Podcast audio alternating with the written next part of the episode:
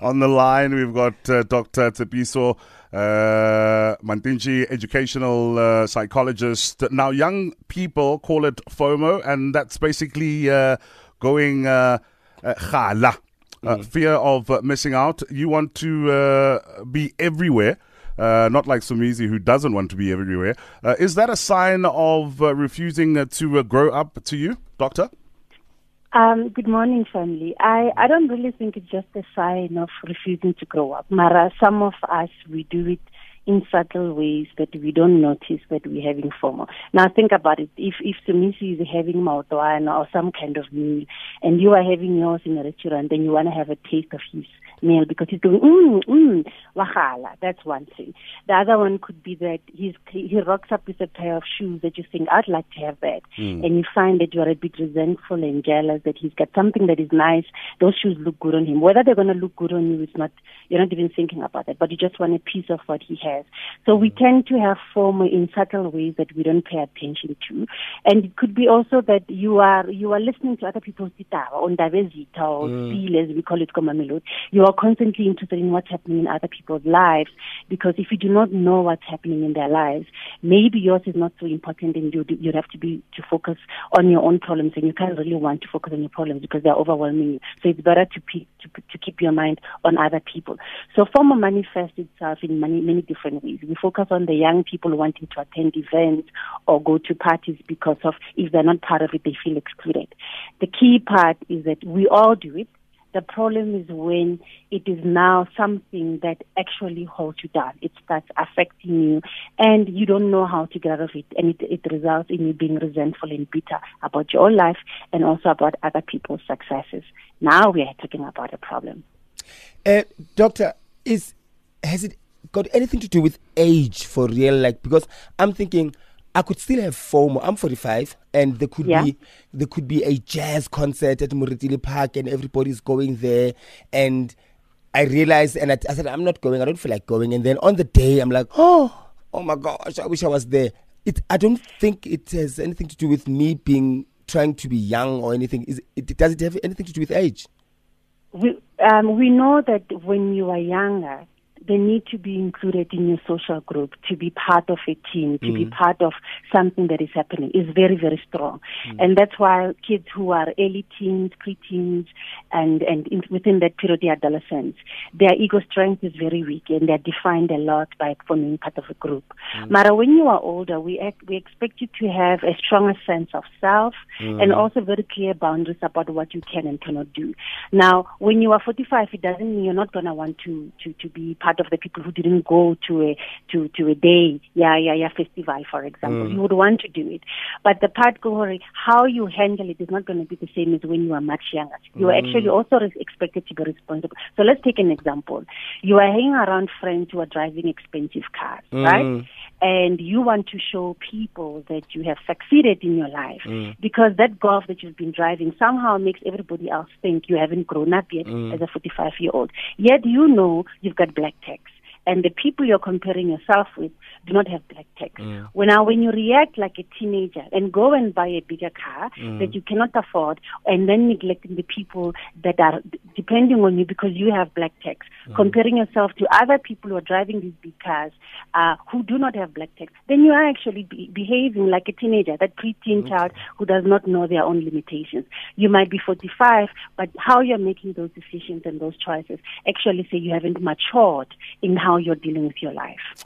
Wow, you know, I've just learned something new, and yeah. more. Yeah. And doctor, is that I've always thought FOMO has everything to do with events, yeah, and, party and parties and, and yeah. stuff. And now I've realized it's, it's got everything to do with everything that you you are fearing of missing out on.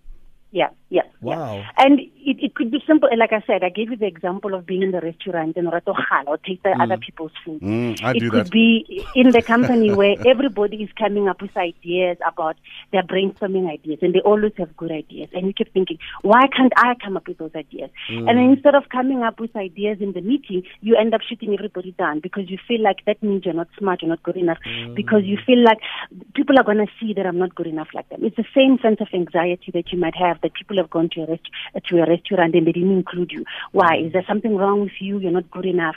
It is those types of conversations within yourself that, tells us, that tells us that the FOMO for you is actually a problem. It's a problem because you do not feel good about yourself. Your self-esteem is low. You actually believe that your sense of worth is defined by how other people include you and how you're part of the bigger crowd. When mm. in fact you're supposed to be okay with whether you are part of them or not. You should be mm. able to have boundaries and de-individuate when you need to. All right. Uh, lastly, is uh, is it a fear of missing out, uh, a, personally uh, a disorder? Um, not necessarily. Um, it, it, I think it, it gets to the point where if it is self-harming and it is harming the other people in your life, then we are, and you don't know how to change it. Remember that a disorder, if it is having a, neg- a negative impact in your life and you, you don't have insight onto it, and you do not know how to change it, you don't have the resources to change it, you don't even recognize how it is harming you, then we're going to talk about a disorder because it's affecting more than one area of your life. The whole system is suffering. Mara, when you are, for example, spending in a way that is reckless, and you are aware that you're doing it, you are aware that you can change it, you have the resources to change it, and you actually start putting in place the strategies to stop spending. Because yes, Somizi has got beautiful shoes, but that doesn't mean you must get them for yourself. And now that you're aware, mm. you start changing it. We're not going to call it a disorder. It is when you are aware that you're missing out and you cannot change it, you don't have the skills, and you don't even go to get the help. That's when we're talking about it being a disorder because you are trapped now in a circle of, of disease, if I can put it that way. Um, and that's where I would like people who are listening to take it, uh, uh, to, to recognize the differences. Sorry, are you a victim of it? It is affecting all the different systems of your life to the extent that it's harmful to you and the other people that, that, that, that are depending on you. And if that's the case, go ahead and look at it critically and get help for yourself. All right. Thanks a lot, uh, Dr. Tshepiso uh, Matentjie, who is an educational uh, psychologist. By the way, I had FOMO last night. I forgot to tell you. About?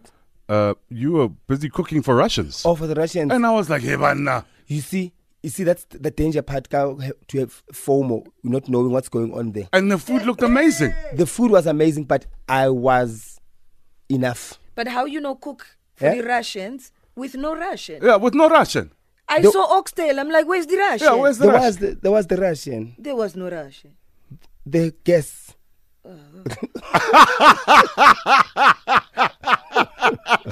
Rob Byrne is on the way. D. This is fresh breakfast traffic. Thanks, uh, Rob. Uh, Still to come your way, it is a Comedy Minute with uh, Bernie Mac.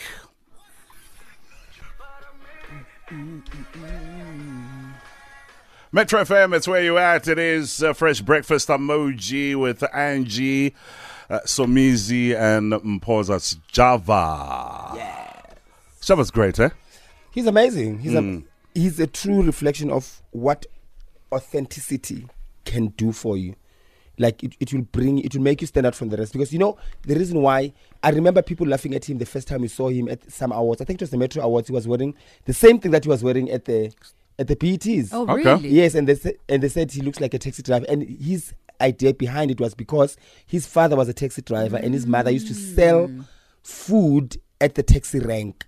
So he was representing them at the awards, like thanking them, and people were laughing at him. And now people are mm. praising him with that same outfit. They're saying, "Wow, nice representation of South Africa." Wow. It is 8.30.